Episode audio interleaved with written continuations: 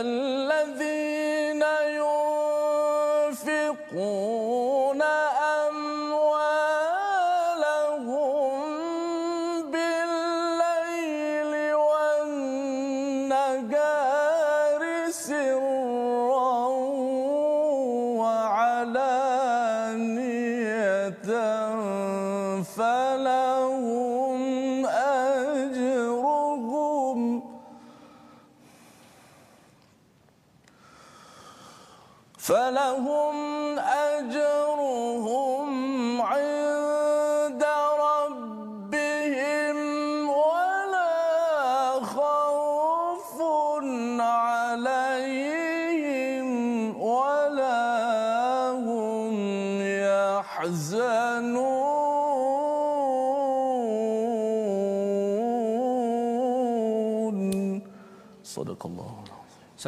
Al-Azim. Assalamualaikum warahmatullahi wabarakatuh. Alhamdulillah wassalatu wassalamu ala Rasulillah wa ala alihi wa man wala syada la ilaha illallah syada Muhammadan abduhu wa rasuluh.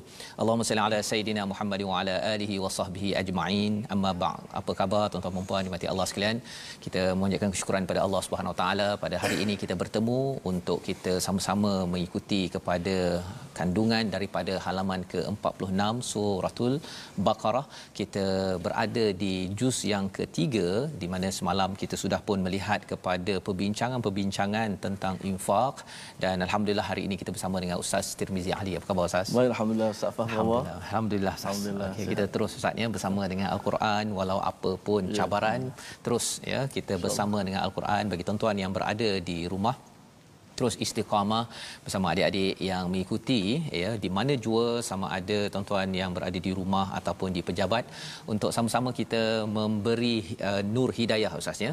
Nur hidayah untuk menguatkan hati kita. Pasal hati kita ni dia boleh lemah pada bila-bila masa sahaja Betul, ya. Dan kalau kita tidak bergantung kepada Allah kalau kita bergantung kepada manusia manusia itu pun sendiri lemah dan dia akan melemahkan. Tetapi kalau kita bergantung kepada Allah itulah yang akan menguatkan hati kita dalam serba kekurangan yang ada cabaran yang ada kita terus bersama. Mari sama-sama kita mulakan uh, dengan surah al-Fatihah ya. Dan bagi tuan-tuan yang berada di rumah uh, ataupun di pejabat boleh share ya. Uh, kongsikan di Facebook masing-masing agar lebih ramai lagi yang mendapat kekuatan dengan al-Quran dalam serba kepayahan yang ada tetap juga kuat meneruskan kehidupan kerana kita ada sekali sahaja peluang hidup ini sama ada kita nak berbuat yang terbaik bergantung pada Allah ataupun kita buat secara sambil lewa dan kita lemah dan akhirnya uh, tersungkur uh, sebelum sampai di akhirat nanti di dalam rahmat Allah Ustaz ya. Kita mulakan dengan Ummul Quran Al-Fatihah insya-Allah. أعوذ بالله من الشيطان الرجيم. بسم الله الرحمن الرحيم. الحمد لله رب العالمين. الرحمن الرحيم. مالك يوم الدين. إياك نعبد وإياك نستعين. اهدنا الصراط المستقيم. صراط الذين أنعمت عليهم غير المغضوب عليهم ولا الضالين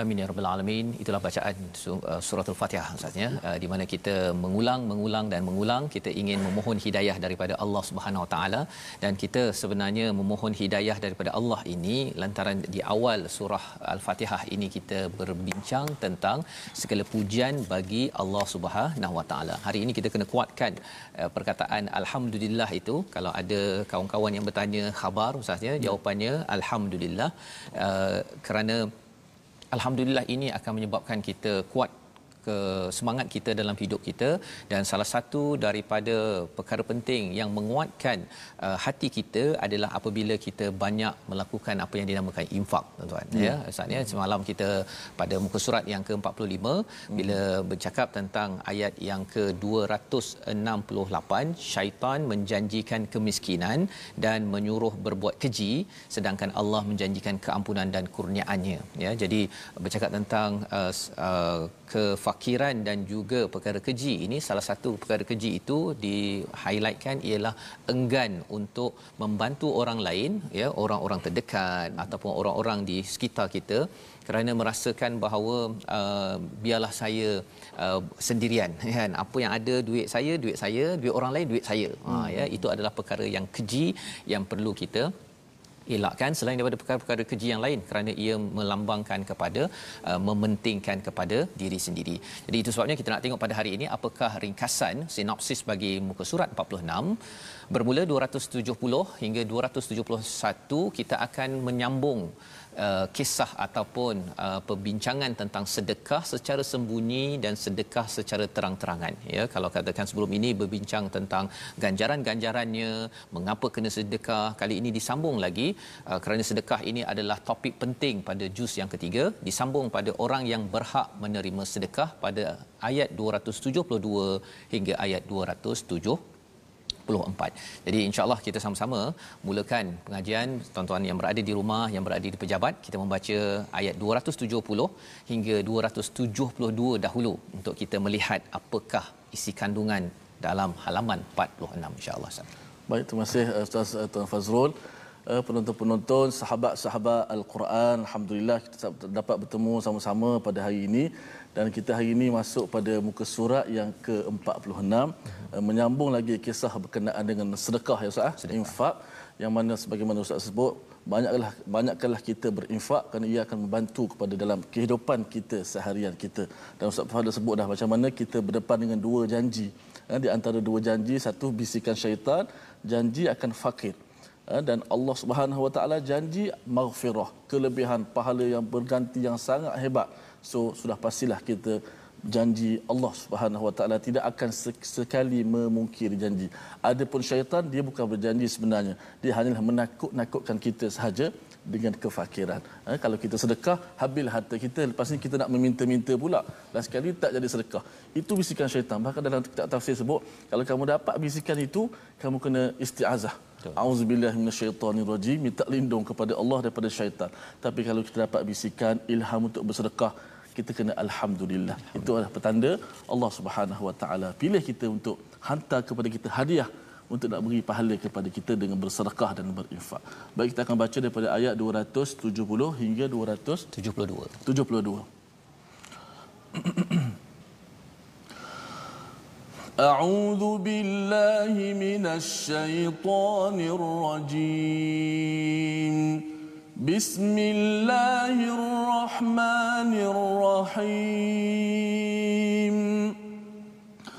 وما أنفقتم من نفقة أو نذرتم من نذر فإن الله يعلمه وما للظالمين من أنصار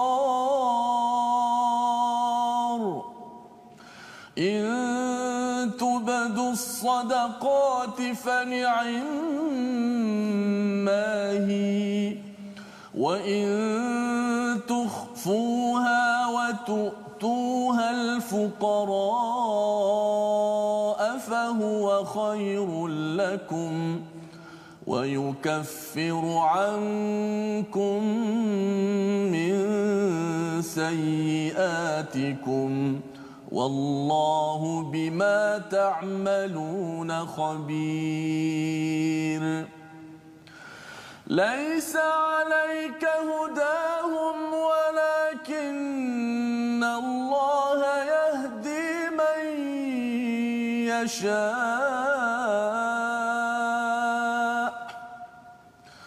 وما تنفقوا من خير فلأنفسكم أنفسكم وما تنفقون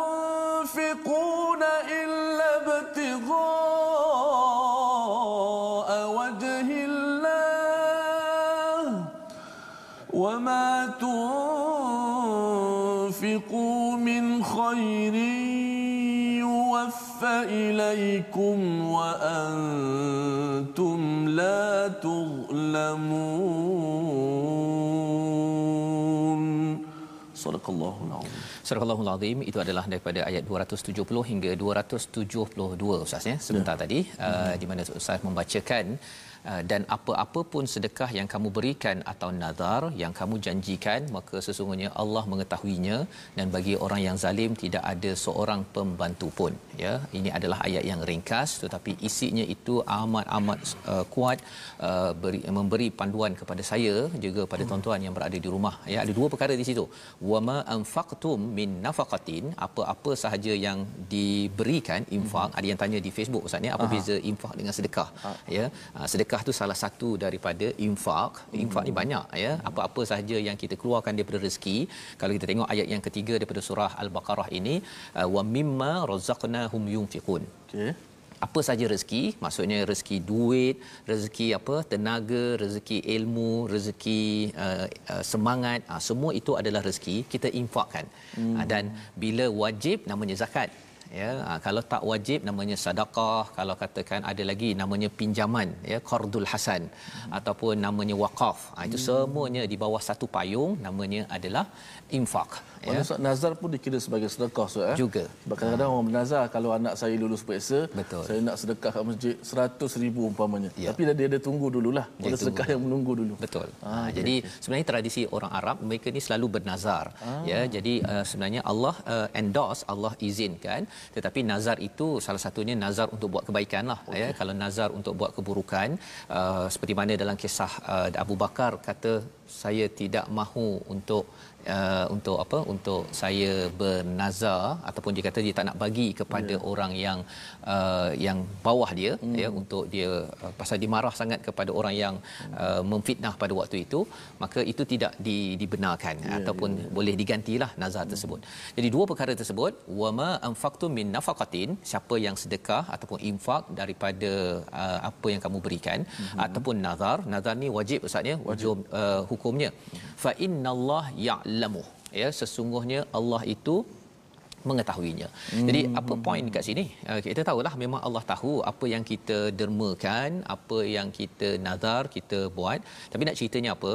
Kalau kita nafkah ustaz ya, hmm. dia sama ada kita ini uh, tahu, orang lain tahu ke tak tahu, Allah tahu. Okay. Ha, jadi nak ceritanya pasal ada setengah orang yang uh, kalau kita tengok kepada ayat-ayat sebelum ini Allah menceritakan tentang nak sedekah itu kena yang baik-baik nak infak tu kan nak infak uh, kena baik-baik. Dan kemudian uh, kalau nak infak itu jangan ikuti dengan uh, manawal adha ya ah, dengan okay. menyakiti ataupun mengungkit-ungkit balik semula ya mengungkit-ungkit dan juga menyakiti. Jadi mengapa orang mengungkit? Pasal dia kadang-kadang nak beritahu bahawa saya yang derma saya yang berjasa kepada kepada awak ataupun kepada masjid kalau katakan dia derma banyak kepada sesuatu masjid ataupun sesuatu projek dia nak beritahu perkara tersebut jadi Allah menjantakan sini fa innallah sesungguhnya Allah itu amat mengetahui hmm. ya bila Allah mengetahui maksudnya Allah ini tidak akan biarkan kita uh, di apa di uh, di zalimi ataupun dia punya uh, segala sumbangan itu tidak dikira hmm. maksudnya ha, termasuk juga nazar nazar ini maksudnya bila kita nazar kita nazar kerana apa tadi ustaz cakap yeah, tadi yeah. nak bagi 100 ringgit ke 100 ribu ke betul. mungkin orang lain tak tahu. Betul. Mungkin orang lain tak tahu. Kita just doa di dalam solat kita ya Allah aku bernazar begini begini begini maksudnya Allah tahu dan Allah akan akan mencari baliklah kita ustaz ya atas nazar tersebut. Kerana nazar ini bersifat wajib. Wama lidzalimin min ansar. Jadi siapakah Allah cakap apa? Yang zalim tidak ada seorang pembantu pun ya. Apa maksud zalim di sini? Zalim di sini adalah orang yang tidak membuat infak ya. Sama ada yang wajib ataupun yang sunat ataupun uh, kalau wajib itu termasuklah kalau si suami memberi nafkah wajib ya. kan? Jadi kalau dia tidak beri itu namanya zalim. Dan yang keduanya kalau dia bernazar tapi lepas tu dia kata oh, tak apalah hari itu saya sebenarnya memang nak anak saya berjaya sekali dah berjaya dia tak nak menunaikan nazar Allah kata ini adalah orang zalim. Orang zalim tidak ada mendapat ansar. Hmm. tidak dapat pertolongan. Apa maksud pertolongan di sini? Pertolongan ini satu di dunia ustaz ya. Satu lagi di akhirat. Di dunia ini contohnya lah bila kita infak ya mungkin ada yang kata bahawa gaji A ini adalah katakan uh, seribu contohnya. Gaji B ini mungkin 500 hmm. ya. Jadi bila Allah nak tolong bila Allah cakap bahawa orang yang infak menunaikan infak ataupun nazar ini Allah nak tolong boleh saja gaji dia 1000 seorang lagi 500 tapi yang gaji 500 ini dia ter, kalau Imam Syarawi menyatakan dia terhindar daripada daripada perkara rezeki yang tak nampak. Ha, rezeki yang pasif istilahnya. Apa maksudnya? Uh, gaji 1000 tapi lepas tu dia kena tukar tayar contohnya. Mungkin kena paku ke apa sebagainya tukar tukar tukar tukar. Akhirnya 600 hilang. Tinggal 400 saja ustaz Hmm. ya tetapi kalau katakan yang B gaji 500 tapi tak payah uh, tak payah tukar tayar anaknya mungkin tak perlu pergi klinik ataupun dia pergi klinik tapi tak perlu kena bayar yang tinggi maka semua itu adalah rezeki daripada Allah pertolongan. Tetapi pertolongan ini tidak sampai pada siapa kepada orang yang zalim hmm. yang tidak mahu menafkah yang berkira-kira ataupun dia tidak mahu menunaikan nazar tadi. Baik. Jadi itu adalah ayat 270 membawa kita ayat 271. Jika kamu menampakkan sedekah-sedekahmu adakah salah? Tak Allah kata itu baik ya. Uh, wa in tufuha jika kamu menyembunyikannya dan memberikannya kepada orang yang fakir maka itu lebih baik bagimu dan Allah akan menghapus sebahagian kesalahan-kesalahanmu dan Allah Maha teliti dengan apa yang kamu lakukan. Jadi peringkat awal itu Allah cerita tentang persoalannya ialah boleh ke saya derma secara terang-terangan. Hmm.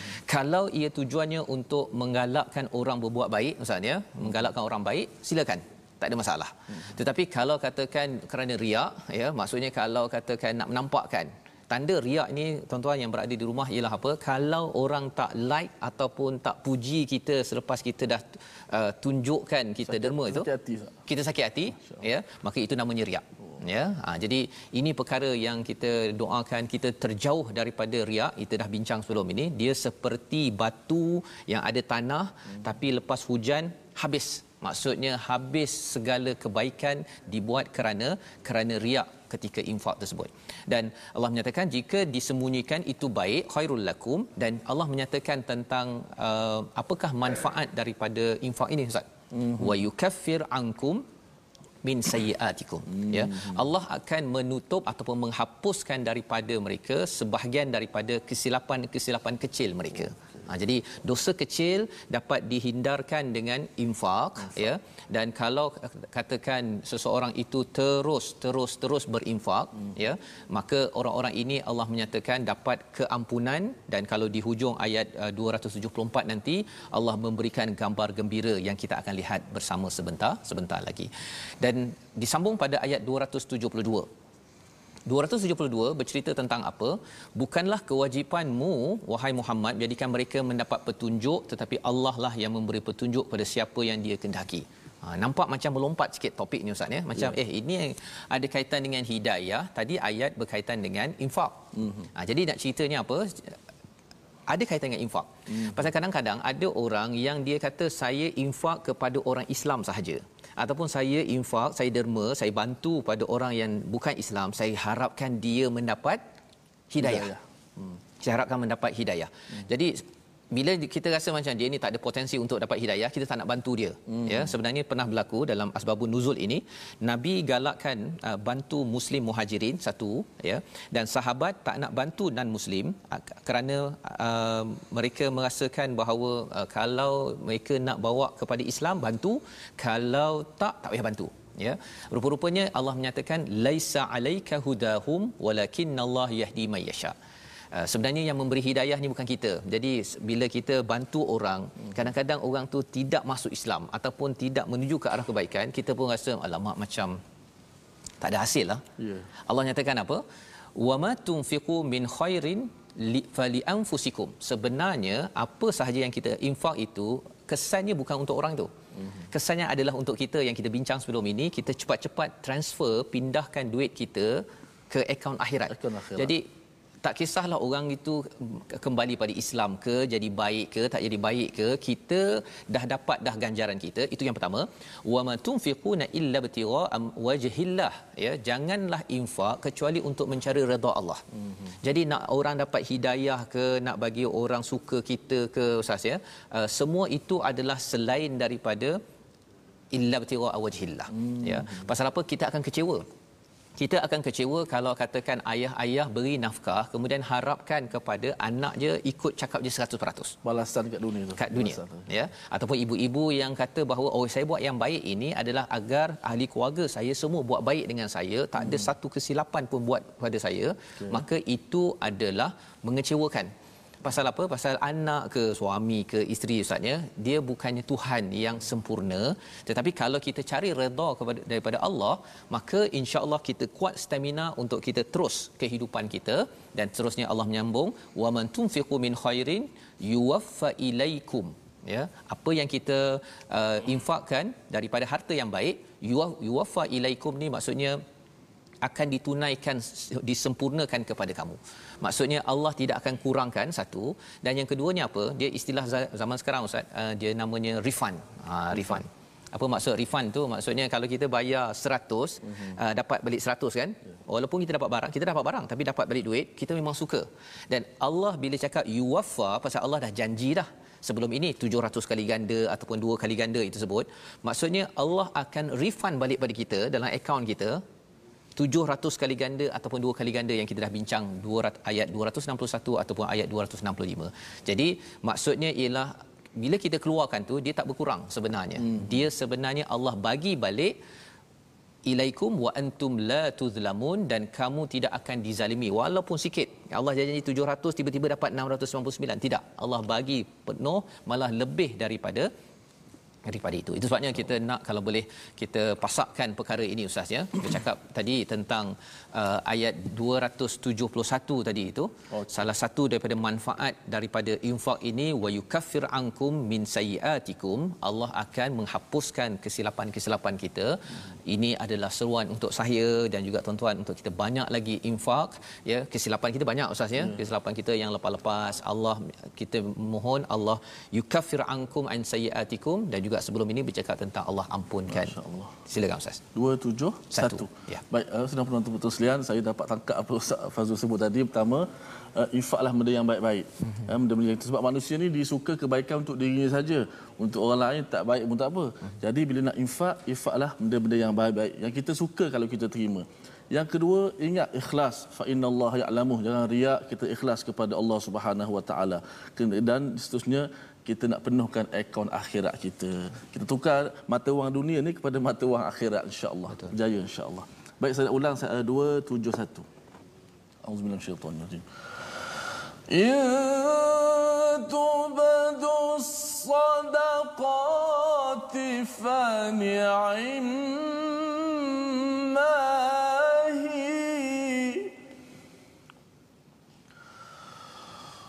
wa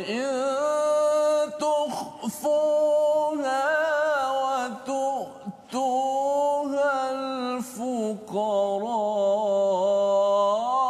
الفقراء فهو خير لكم ويكفر عنكم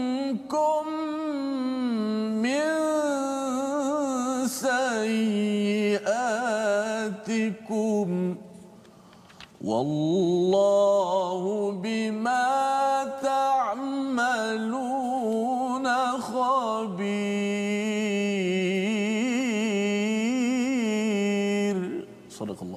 Surahullahul Azim ini adalah ayat 271 untuk mengingatkan pada kita kita boleh sedekah secara terang-terangan ataupun secara sembunyi-sembunyi ikut pada niatnya hmm. adalah kerana mencari redha Allah bukannya kerana mencari redha manusia hmm. ataupun mengharap balasan manusia dan itu sebabnya tuan-tuan bagi kami yang menyampaikan ya saya ustaz ya kita hmm. minta daripada tuan-tuan sekalian uh, kalau kita kenal ya Quran time ini bukan sekadar ada orang kata oh kena bagi hadiah ke apa ke ya, ya. itu perkara yang kita hargai bersifat tetap kata dunia Ustaz, dunia eh? apa yang zahir lah kita. zahir tapi hmm. yang amat kita perlukan adalah doa tuan-tuan sekalian agar kita yang menyampaikan kami ini Ikhlas. saya dan Ustaz Tirmizi Ustaz hmm. Tirmizi yang hadiah paling besar ialah apa doa doa doa untuk diikhlaskan kerana Amin. mencari redha Allah SWT itu Pasal, penting Ustaz itu penting Pasal kalau tidak Ustaz nanti Allah kata wama lizalimin min ansar. Kalau buatnya itu kerana selain daripada perkara itu ada kaitan dengan perkataan hari ini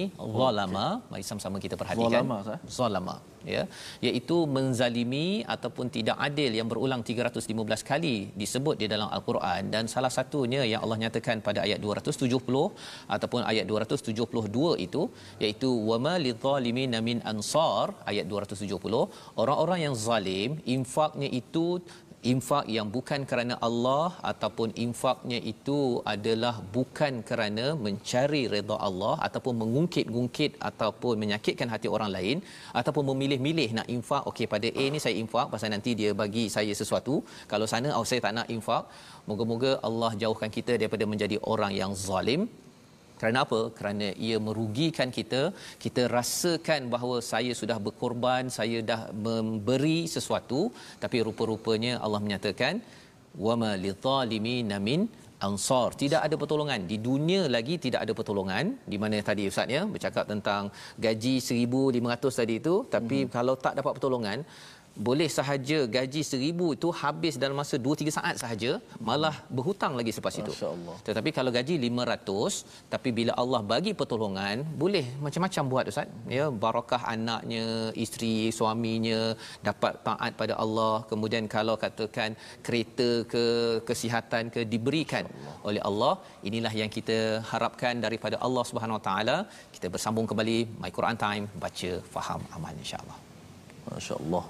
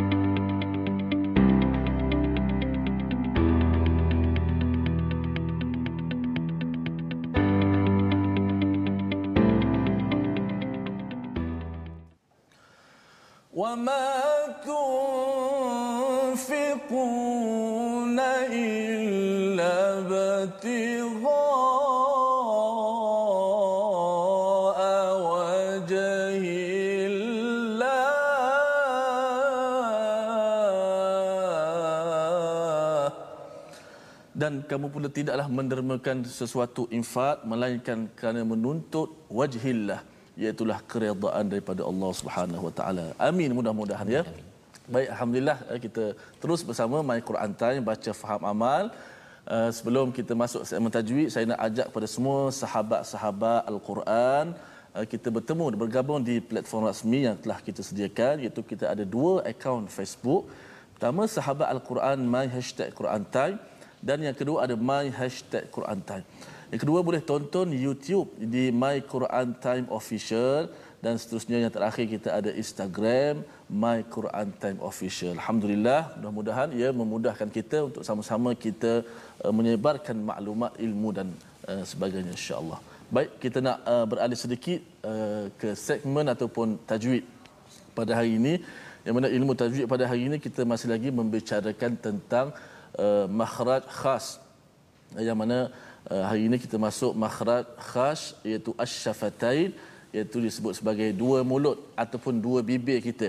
Yang mana ada huruf-huruf Al-Quran yang kita baca itu hurufnya keluar daripada dua bibir kita ataupun mulut kita. Iaitu huruf yang keluar di antara dua bibir pertama. Yang kedua antara perut bibir dengan hujung gigi kacip kita.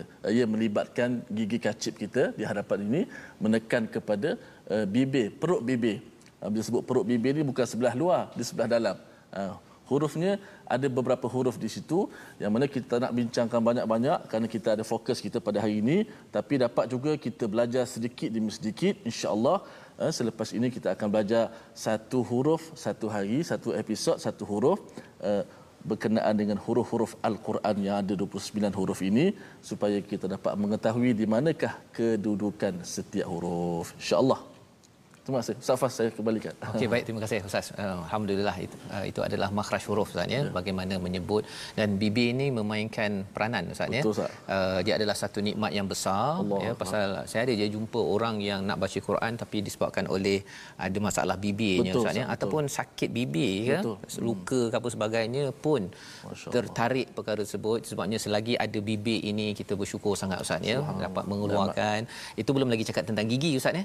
ha, gigi kalau katakan sakit gigi ataupun gigi tak ada huruf sin jadi lain ustaz betul ustaz kan dia tiba-tiba jadi asal pula kat situ yeah, kan yeah, yeah. baik alhamdulillah kita meneruskan ya uh, pembelajaran kita pada muka surat 46 uh, daripada ayat 273 hingga 274 kita nak menyambung ustaz ya kalau hmm. tadi bercakap tentang kita infak ini bukannya kerana uh, boleh memberi hidayah ya tetapi ya, ya. infak ini sebenarnya segala sedekah kita itu kembali balik kepada diri kita dan hmm. ada yang bertanya di hmm. Facebook ya hmm. sebentar tadi kata kalau saya derma kepada orang bukan Islam dapat pahala ke kan ha, jawapannya ustaz memang jelas bahawa sebenarnya balasan tetap kepada diri kita bukan hmm. kepada orang itu ha, orang itu dia dapat pahala tak dapat pahala bergantung dia ini buat kerana apa Betul. manfaatkan uh, infak kita itu untuk apa hmm. tetapi Allah jawab dalam ayat ini wa man tunfiqu min khairin fali anfusikum ayat 272 hmm. semuanya kembali kepada diri kita Masya sebabnya Allah. nafkah ataupun infak ini kita kena buat betul-betul hmm. dan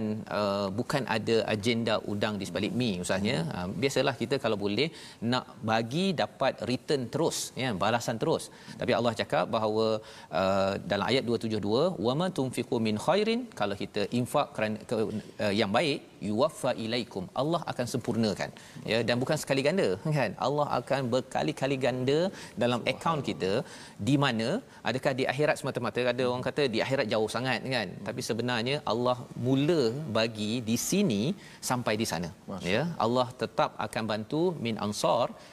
Syaratnya kita jangan menzalimilah kan? Maksudnya infak tu bagi yang buruk-buruk ataupun ungkit ataupun kita uh, tidak menunaikan yang sebaiknya. Jadi jom kita sambung hmm. ayat 273 hingga 274 Ustaz ya. Ayat 273 274 uh, terima kasih Ustaz Fazrul saya nak baca satu uh, komen di Facebook iaitu hmm. daripada top fan kita Kak Yong Azlina Zulkifli.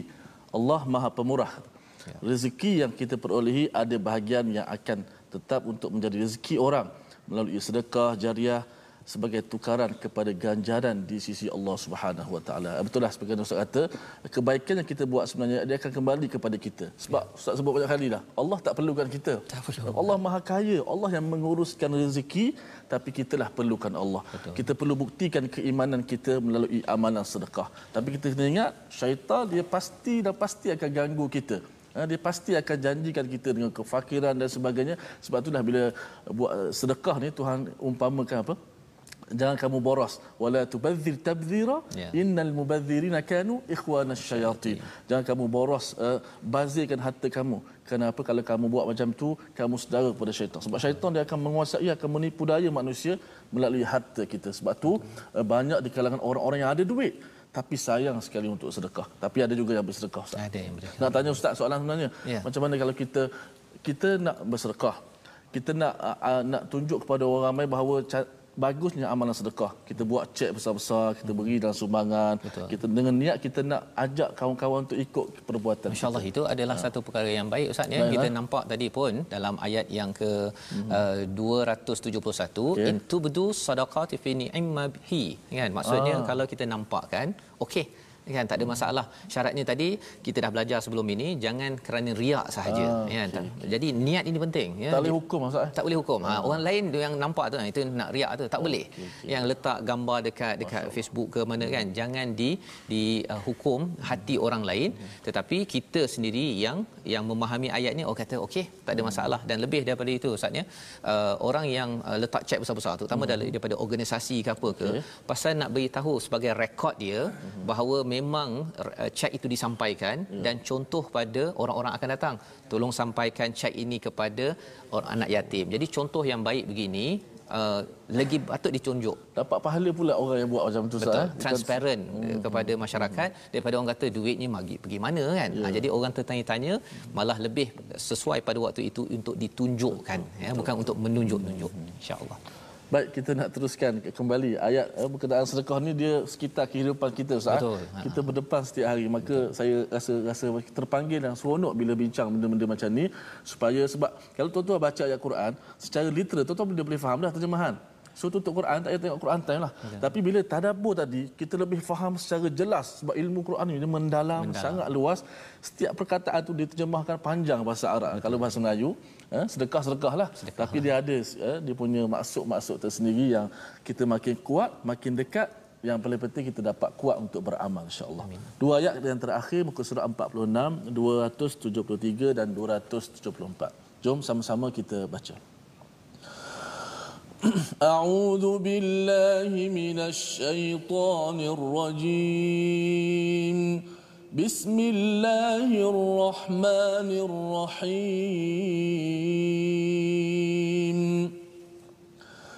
للفقراء الذين أحصروا في سبيل الله لا يستطيعون ضربا في الأرض.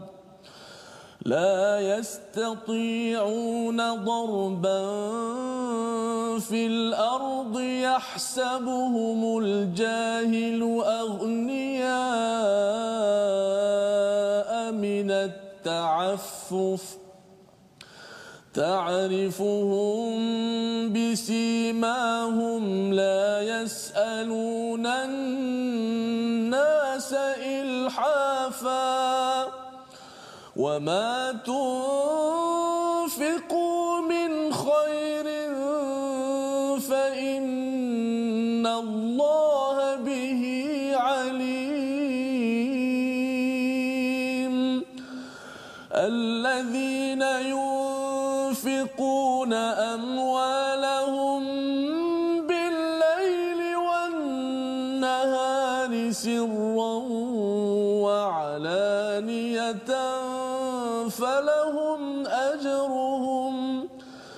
فلهم أجرهم عند ربهم ولا خوف عليهم ولا هم يحزنون. صدق الله العظيم.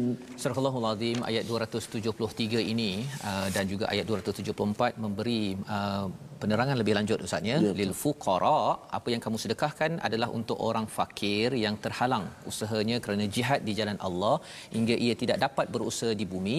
Orang lain yang tidak tahu menyangka bahawa mereka adalah orang kaya kerana mereka menjaga diri ya. Kerana mereka ini al-ghaniya minat ta'affuf ya mereka ini menjaga diri. Jadi apakah yang ada pada ayat 273 ini ia bercerita tentang kepada siapa kita nak sedekah ustaz ya. Mm-hmm. Salah satu kita dah bincang sebelum ini uh, ter- uh, sedekah pada orang yang terdekat ya. Yes. Uh, tapi ada orang kata tapi terdekat saya ustaz, adakah saya nak bagi sampai 1 juta ataupun segala-galanya pada keluarga saya? Mm-hmm. Ada dia punya dia punya kadarnya ya. Jadi kadarnya di sini Allah menyatakan lil fuqara kepada orang fakir yang terhalang usahanya kerana di jalan Allah hingga ia tidak dapat berusaha di bumi. Maksud berusaha di bumi darban fil ard ini dia tak dapat cari uh, duit nak cari nafkah. Pasal yeah. apa? Dia sibuk sama ada fi sabilillah ini ustaz ya. Satu menuntut ilmu. Mm-hmm. dia tak sempat nak bekerja. Ataupun yang keduanya kerana dia terlibat dengan dakwah ya menyampaikan kebaikan dia tak sempat nak beri buat bisnes bisnes ke nak bekerja ke pasal dia memang tolong orang dan tolong dan tolong fi sabilillah jadi ada dua kumpulan ini dan kalau mereka perlukan kita kena bantu. Hmm. Kita kena bantu ya selain daripada keluarga kita terdekat kepada fi sabilillah ini dijelaskan dalam dalam ayat ini.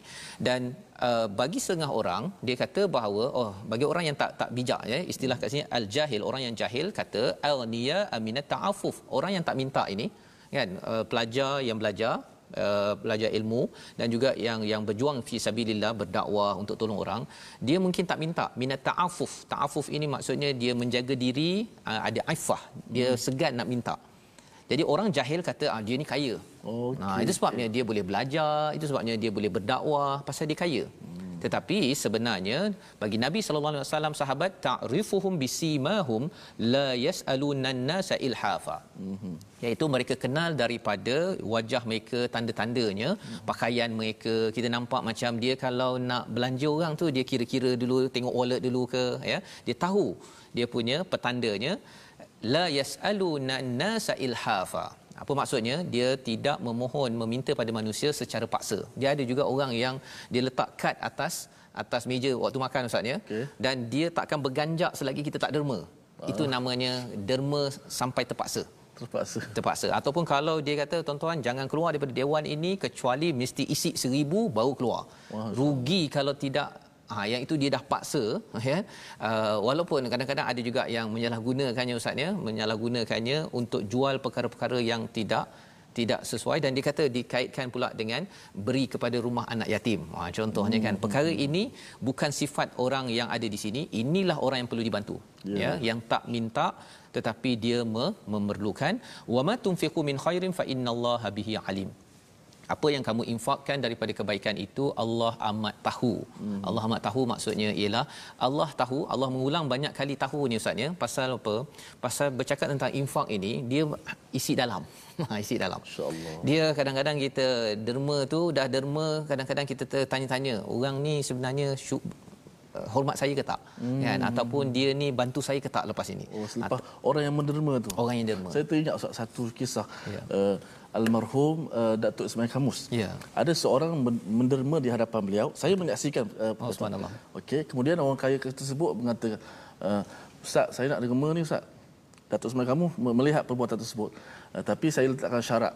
Oh. Okey, syarat dia awak kena sekian sekian sekian. Hmm. Lalu Datuk Ismail Kamus kata almarhum kata tak perlukan syarat. Kalau kamu nak derma, kamu derma terus. Semua terus Syarat itu itu itu cerita lain. Namun derma lepas tu kamu nak cakap apa cakap. Jangan kaitkan derma itu dengan gantung dengan syarat. Ya, pasal syarat itu sahaja sudah menyebabkan mengungkit ataupun menyakitkan Ya, hati Ustaz ya. Jadi jelas Al-Quran mencerahkan. Saya yakin Ustaz Ayub Ismail Kamus memang menghayati betul Masya kepada Allah. ayat-ayat ini dan ya Ustaz ya, ini panduan dan di akhir ayat 274 tuan-tuan sekalian, orang-orang yang menyedekahkan hartanya pada waktu malam. Ini ayat akhir Ustaz ya pasal infak ni. Okey. Ya, selepas ni kita nak masuk ayat riba pada hari Oh, esok. ayat riba pula. Ayat riba. Okey. Pasal ada dua dua uh, tawaran daripada Allah. Satu tawaran yang bagus Mhm. infak, tawaran yang tak bagus riba.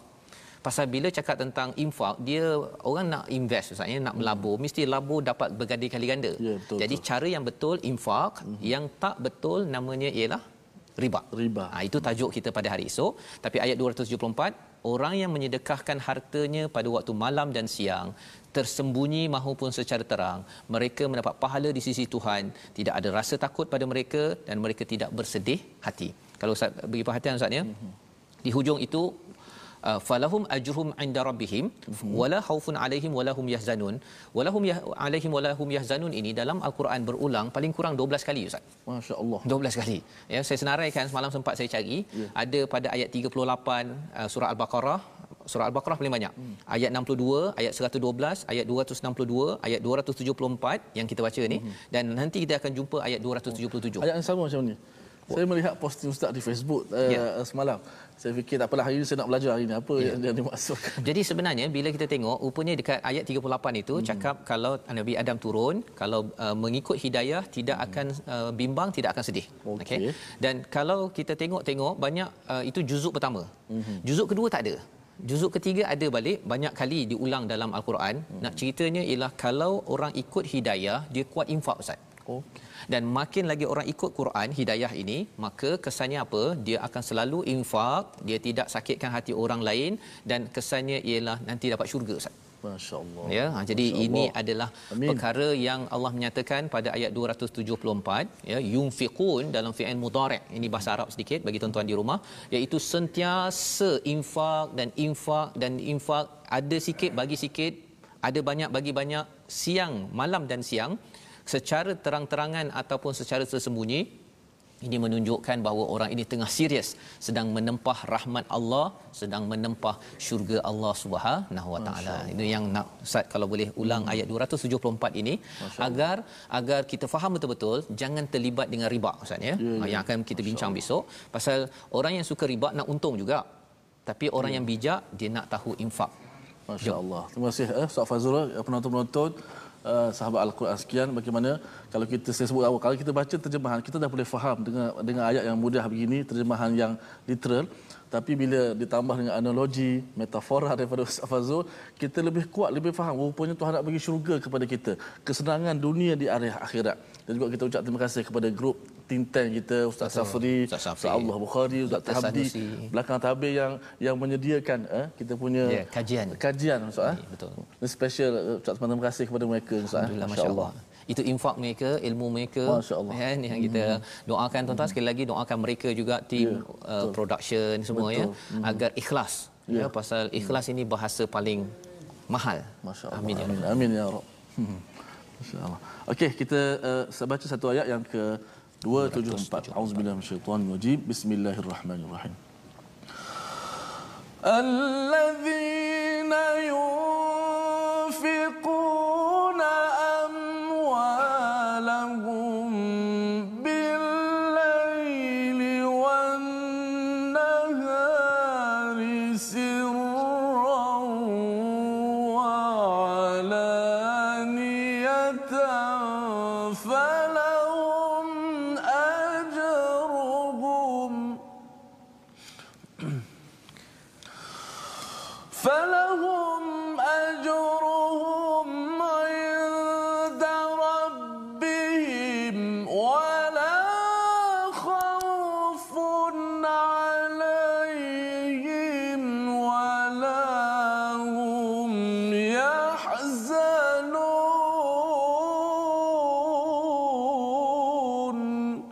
Sadaqallahul azim. Orang-orang yang menyedekahkan hartanya pada waktu malam dan siang, tersembunyi maupun secara terang-terangan. Mereka mendapat pahala di sisi Tuhan, yang pertama Ustaz ya. Mm-hmm. Yang keduanya tidak ada rasa takut. Okay. Wala khaufun alaihim dan yang ketiganya mereka tidak bersedih hati. Bersedih. Allah bagi ganjaran ya Allah tidak akan zalimi sebagaimana ayat yang ke uh, 271 tadi. Mm-hmm. Yang keduanya wala khaufun ya bukannya wala yakhaf tapi wala khaufun. khaufun. Ya maksudnya khaufun ini adalah uh, kebimbangan yang besar ya. Mm-hmm. Uh, kebimbangan kecil-kecil itu adalah dalam hidup bagi orang yang menderma masih ada bimbang-bimbang tetapi paling pasti Allah tidak beri kebimbangan yang besar di dunia dan di akhirat walahum yahzanun dan dia tidak bersedih hati dengan apa yang ada. Dia tak ada cakap bahawa kecewa saya derma pada awak tapi saya tak dapat hasil kan? Kerana apa? Kerana dia tahu bahawa akaun dia sudah penuh dengan ganjaran daripada Allah. Dia tak ada cakap pasal dia dah derma seribu menyesal saya. Kalau tidak saya beli TV berapa? 50 inci untuk rumah saya daripada saya sedekah pada awak. Semua perkara itu tidak disedihkan oleh orang-orang yang sudah menderma dengan mengikut kepada panduan yang Allah nyatakan di dalam al-Quran. Malah kalau kita kaitkan balik ayat 268 semalam ustaz ya mm-hmm. uh, bila bercakap tentang Allah menjanjikan maghfirah dan juga uh, fadla ya kurniaan yang besar ya. maghfirah ini daripada perkataan ghafara ustaz ya ghafara maksudnya kalau mighfar topping ustaz ya mm-hmm. topping kat medan perang tu ya. pasal apa orang tak kenal orang yang kita yang pakai topping tersebut mm-hmm. bila kita dapat maghfirah saya yang banyak dosa ustaz ya. Mm-hmm. bila Allah bagi keampunan kepada saya saya mohon tuan-tuan juga doakan kepada saya kepada kita betul, semua ustaz ya. Pasal apa? Kesannya kalau kita pakai topping kan orang tak kenal. Mm-hmm. sampai sini orang tak berapa kenal sangat. Tapi kalau oh, makfirah ini kalau boleh kita nak pakai topping sampai 4 5 helai tak nak nampak nampak mata je kan. Pasal apa? Malu ustaz Allah. Kalau orang tahu dosa kita tetapi kalau Allah bagi makfirah hmm. tak payah pakai topeng pun orang masih lagi nampak yang cantik-cantik sure. dekat kita yang kita perlu selalu ingat kepada kepada keampunan Allah dan satu aktiviti penting yang kita dalami pada juz yang ketiga ini ialah apa? infak. Kerana Allah mencari redha Allah fi sabilillah itulah jalan terbaik untuk kita sentiasa dilindungi segala kesilapan kita dalam kehidupan kita untuk menuju kepada Allah. Sehingga kan ayat 274 itu Allah nyatakan wala khaufun alaihim wala hum yahzanun. Membawa kita kepada tiga resolusi kita pada hari ini. Mari sama-sama kita perhatikan. Daripada ayat 270 ketika infak jangan riak dan memberi benda yang sudah buruk ataupun yang tidak elok ya. Itu yang kita lihat dalam ayat 270 iaitu kita ikut prosedur infak yang telah kita belajar sebelum ini. Maka insya-Allah Allah tahu kita dah beri terbaik ataupun hanya sekadarnya saja. Yang pertama. Yang kedua, banyakkan infak untuk menghapuskan dosa seseorang dan menolak musibah dan kejahatan dalam kehidupan seharian. Kerana apa? Kerana sedekah ini sebagai burhan, sebagai bukti keimanan pada Allah, menguatkan iman kita. Ada masa iman kita down, jatuh, tetapi bila kita sedekah itu nak beritahu pada Allah, ya Allah, aku beriman betul-betul padamu ya Allah, aku mohon bantuan untuk hapuskan dosaku. Yang ketiga, ikhlas ketika bersedekah demi mengharapkan keredaan Allah semata-mata bukan kerana manusia ini perlu kita jaga hati kita pada setiap setiap masa kerana apa kerana kita tak nak bila kita tengok akaun kita nanti rupa-rupanya sudah kosong ataupun rugi kerana kita dah berusaha kerana ia tidak disusuli dengan perkara yang baik dan inilah yang kita ingin doakan bersama pada hari ini bersama dengan ustaz Tirmizi. Silakan Ustaz. Terima kasih Fadil Ustaz Fazrul. Eh, moga-moga kita sentiasa bersedekah kita kena ingat syaitan tidak tidak ingin kita buktikan keimanan kita. Dia akan berusaha kepada kita menjanjikan kefakiran dan kita ingatlah kata-kata Allah, "Maghfiratan minhu wa fadla." Orang yang bersedekah, maghfirah, keampunan dan rezeki yang melimpah luas. Wallahu wasi'un alim. Allah Taala Maha luas kurniaan rezeki dia dan Maha mengetahui. Sadaqallahul azim.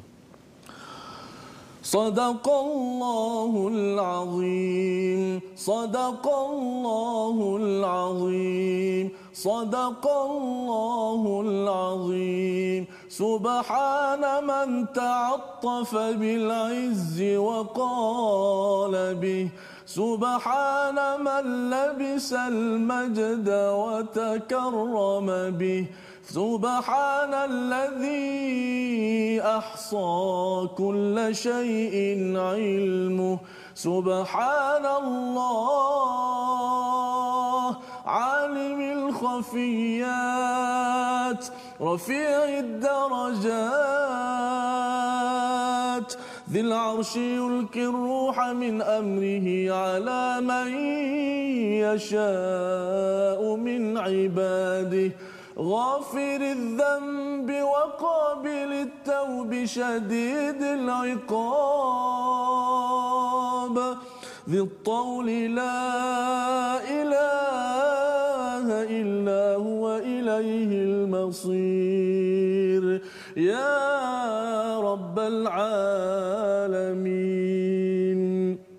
يا الله Tuhan kami jauhkanlah kami semua daripada godaan syaitan ya Allah Ya Allah, selamatkanlah kami daripada diperintahkan oleh syaitan, Ya Allah.